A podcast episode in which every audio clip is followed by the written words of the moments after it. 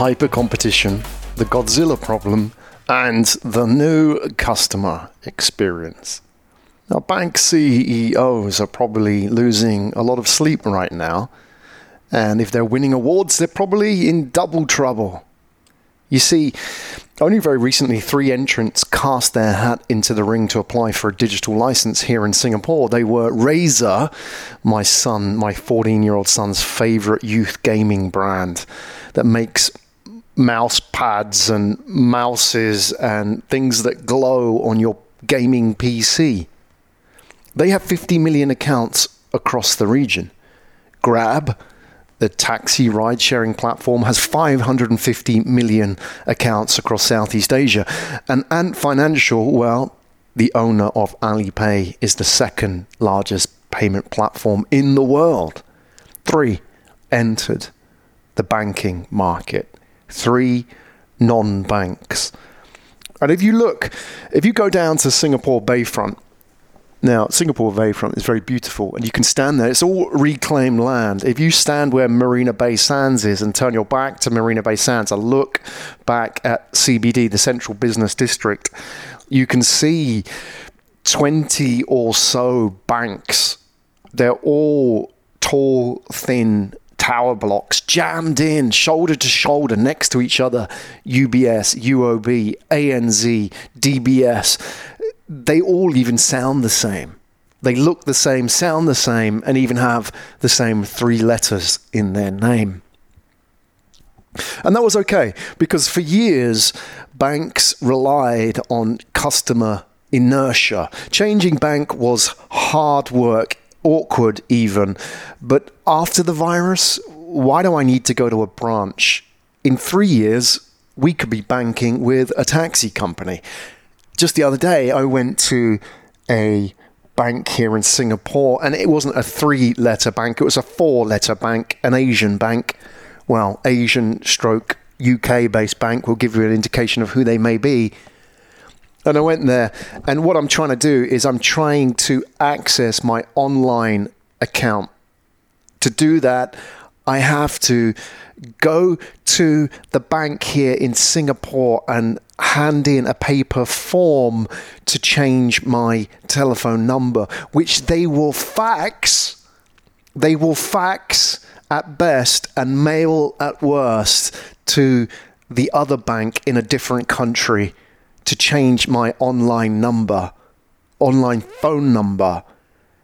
Now, the whole system is designed to be awkward because awkward stops you leaving. They're making it difficult at every stage. They're trying to break the customer experience to keep you walled in. It's the mindset. The mindset is that if we compete on the basis of protecting our market, then also we must protect our customers. It's an asymmetrical business model, which is that if we can stop customers getting out, then we can survive, we can grow. And that's why it's designed to be difficult. And yet you have these brands like Razer and Grab and Ant Financial who play a different game they play an entirely different game, which is how do we solve awkward?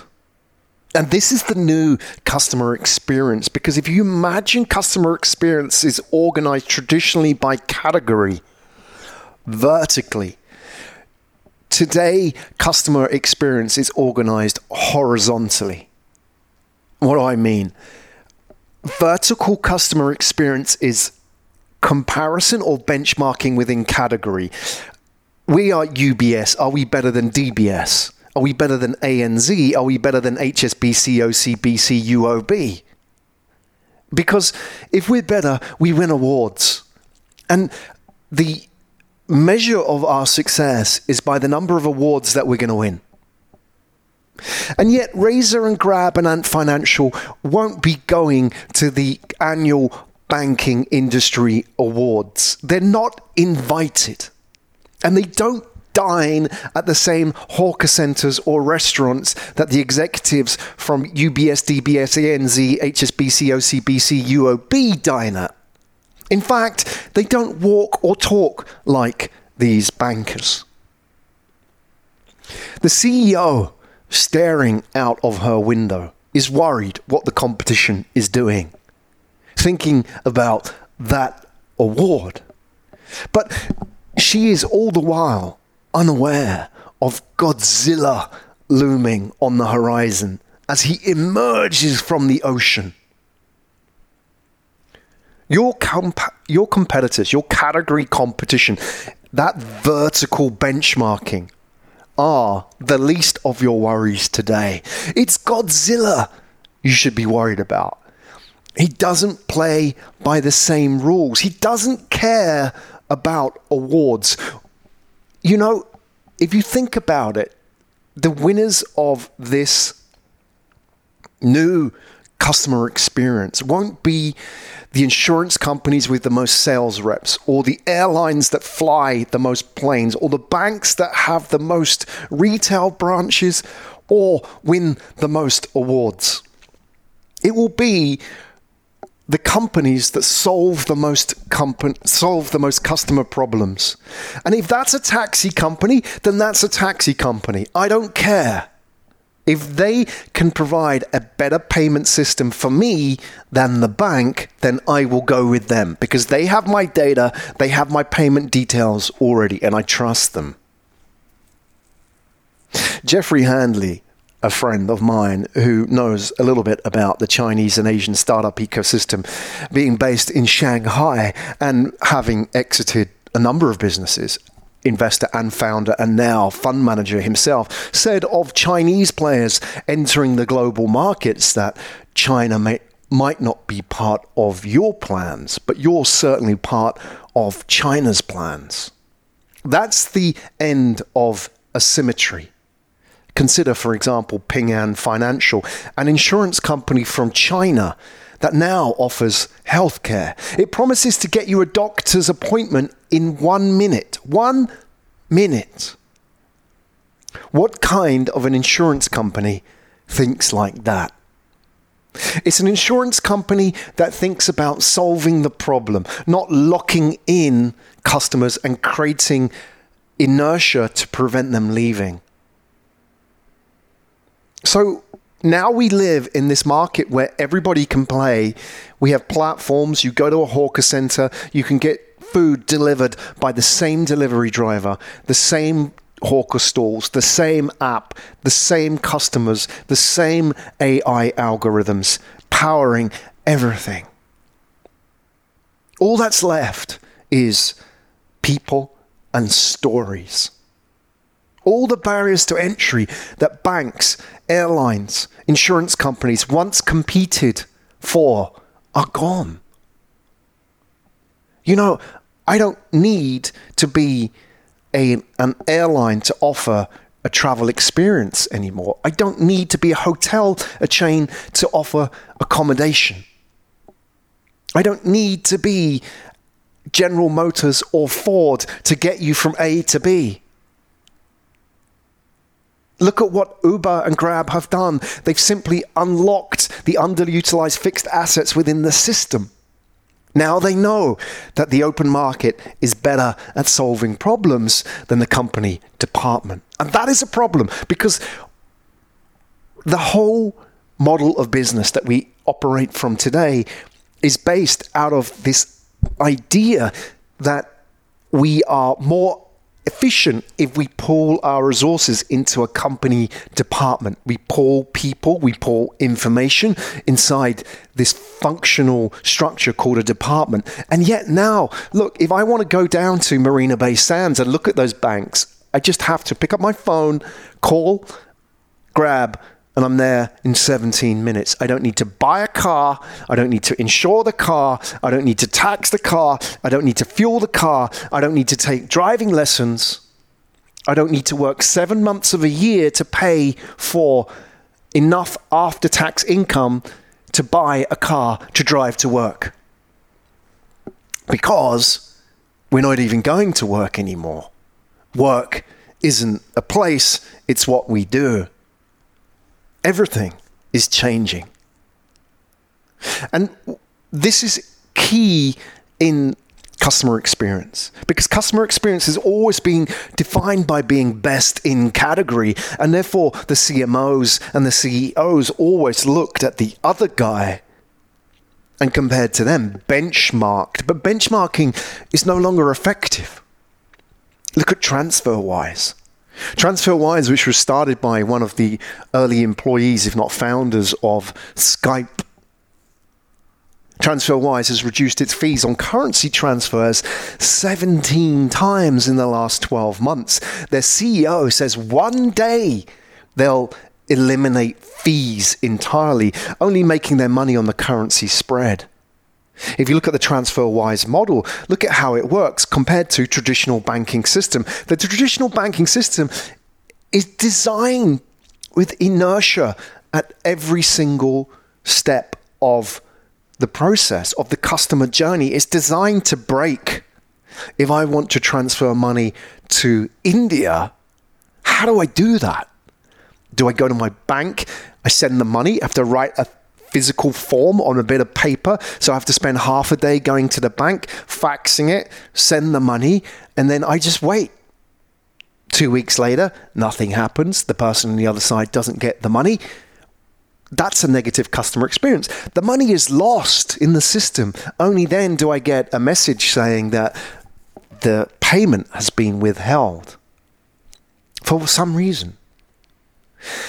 The system is designed to prevent people leaving. So, by the same mindset that prevents people leaving, it creates barriers at all levels in the customer experience. As they say, if the only tool in your kit is a hammer, everything looks like a nail. And in this context, in the digital era where we live in symmetrical markets where there are few barriers to entry, we still have companies approaching the problem of customer experience with the proverbial hammer. How do we prevent people leaving? How do we create barriers at every single level, every single step of the customer journey? TransferWise thinks differently. You see, when you send money to another country by TransferWise, it doesn't actually send the money through the traditional banking system. If I'm in Singapore and I want to send money to India, I don't have to go to the local retail branch, fill out a form, and then send it. And the money doesn't physically or digitally get transmitted from A to B. What happens in TransferWise is there's a pot in A and there is a pot in B, and the money is added to the pot in A and subtracted from the pot in B. Arbitrage. No money is actually sent from A to B. It bypasses the physical digital banking system entirely and bypasses all the barriers and breakpoints that banking has created to wall people in the customer experience. What kind of a bank thinks like that?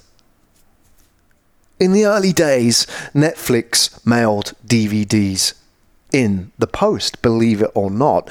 Reed Hastings, the founder of Netflix, asked why did he have to pay late fees when he brought a movie back to Blockbuster, the then physical retail-based rental movie store. Blockbuster is no longer because Blockbuster was built on a physical model like offices were built on a physical model the tail wags the dog. Because we have a physical office, we need people to come to it. Because people need to come to the office, they need to buy cars. Because they need to buy cars, they need to spend seven months of the year working to afford a car. We need to pay them double. In 2009, Netflix shifted strategy. It offered $1 million to anyone that could write a better algorithm to recommend movies. And BellKor pragmatic chaos, as they were called, a coding team, won that prize. In 2009, Netflix was trading at $5.85 a share. And it traded in that range for around about five years. It made no significant moves because there was no significant upside. Analysts were underwhelmed. What followed was the beginning of Netflix's meteoric rise. In 2014, Netflix crossed $40. By 2018, 10 times at $400, retreating to the 300s where it trades today. Netflix started out asking why. Why do we need to charge late fees? when everybody else is doing? Well, the reason is the tail wags the dog. We need to charge late fees because we are physically limited. We are a physical, offline DVD rental company. If you have that DVD, I can't have it. So if you overstay and keep it one extra week, I can't rent it. The tail wags the dog. It's called functional fixedness. It defines company departments, it defines customer experience. Because you have a vault in your bank which is locked and people entrust you with that money, keeping it under lock and key, your whole model is built around stopping people accessing assets. But Netflix asked why. What kind of an entertainment thought company thought like that? They said, well, why do we need to do it physically? Why can't we offer this online? And now Netflix is one of the world's biggest media entertainment companies. Challengers redefine markets. They redefine markets not because they introduce some new kind of technology, but they attack the problem of awkward. They look at what the pain point is and lean into it. This is the pain. We have the data. Let's fix it. Look at Amazon, Alibaba. Nobody accepts 28 days for delivery anymore. In the old days, if you sent mail order a t shirt, or maybe even a vinyl record back then. You sent a check, and then 28 days later, you got a letter back saying, sorry, it's out of stock. That was how it was until somebody came along and said, why? Why does it have to be like this? In physics, this is called phase transition. You see, water changes state from solid to liquid from 31 degrees Celsius to 32 degrees Celsius. It's rapid, it's phase transition. It's a small but irrevocable change in form. Once you, you know, the difference between minus 64 and 31 degrees Celsius is no different in form but it's much, much smaller than the rapid phase transition between 31 and 32 degrees Celsius, where ice melts and becomes water. There is no going back. And we're seeing that in customer experience today. So, what do customers want? This is the question that people ask. What do customers want today? Famously, Steve Jobs said, customers don't know what they want. But what he was really saying was customers know what they don't want. You know, Steve Jobs, when he presented the iPhone, presented what customers didn't want. They didn't want phones with keyboards. They didn't want phones with knobs and buttons on them. That's what they didn't want. He was very clear about what customers didn't want. That was the awkward that Apple solved. And you too can solve that problem. Nobody wanted sliced bread before somebody invented it. So it's quite clear that customers didn't know what they wanted. Customers didn't say, I want sliced bread.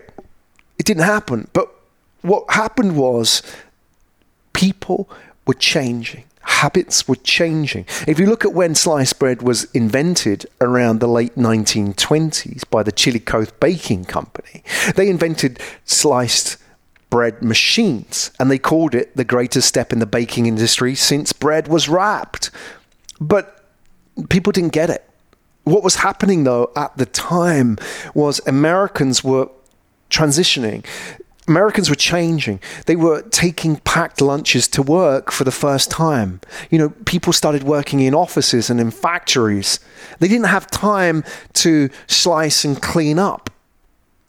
Americans were now living in electrical lighting. They were working longer hours. They weren't existing in the same kind of routines that they they used to. They were busy. They were focused on work. So they knew now that what they didn't want was mess. They didn't have time for this. They didn't want to have big chunky loaves of bread. They couldn't fit in their lunch boxes. So they knew what they didn't want. And so when somebody came along with sliced bread, it wasn't about, oh, this is cool. This was about, this is solving awkward. I have this problem. I just don't have time to clean up my kitchen now because I'm working these crazy hours. Until people saw sliced bread, people didn't know they wanted it. And customers don't know what they want, but they know what they don't want. And this is what we need to do in new customer experience is lean into the pain I call this in the human communication playbook user storytelling, empathizing with problems. What is the problem? Let me walk in your shoes and understand the problem better. Customers didn't know they wanted Google. They knew simply that they didn't want noisy search directories like Yahoo. And customers didn't know they wanted TransferWise. They knew they didn't want slow and expensive remittances. Customers didn't know they wanted Netflix. They knew they didn't want late fees and limited movies. Too often, we think about customer experience redefined as that quote unquote killer app. But the new customer experience doesn't come from innovation, it comes from infiltration. Getting into the heart and the mind of our customers, building a picture of them, building a dialogue with them, and understanding their pain. It comes from learning problems and telling stories about that. Think of that word, awkward. Paying a driver in a car taxi with cash is awkward. Losing coins down the back of the seat is awkward. Having to have a negotiation with the taxi driver or paying a tip is awkward. Explaining where you need to be dropped off and driving round and round the block or taking a wrong turn or getting stuck in traffic is awkward. Applying for a home loan at a bank is awkward waiting, spending your lunch hour is awkward. Asking a girl out for a date is awkward. Visiting your doctor is awkward. A job interview is awkward. Many things in our lives are awkward, and there is a lot of money to be made in solving awkward. That word, awkward itself, comes from the old Norse, meaning upside down or back to front, or quad, back to front. Turning problems into learning opportunities is solving awkward. Telling customer so- stories is solving awkward. Collecting data and getting permission to solve another problem is awkward. Solving awkward, sorry.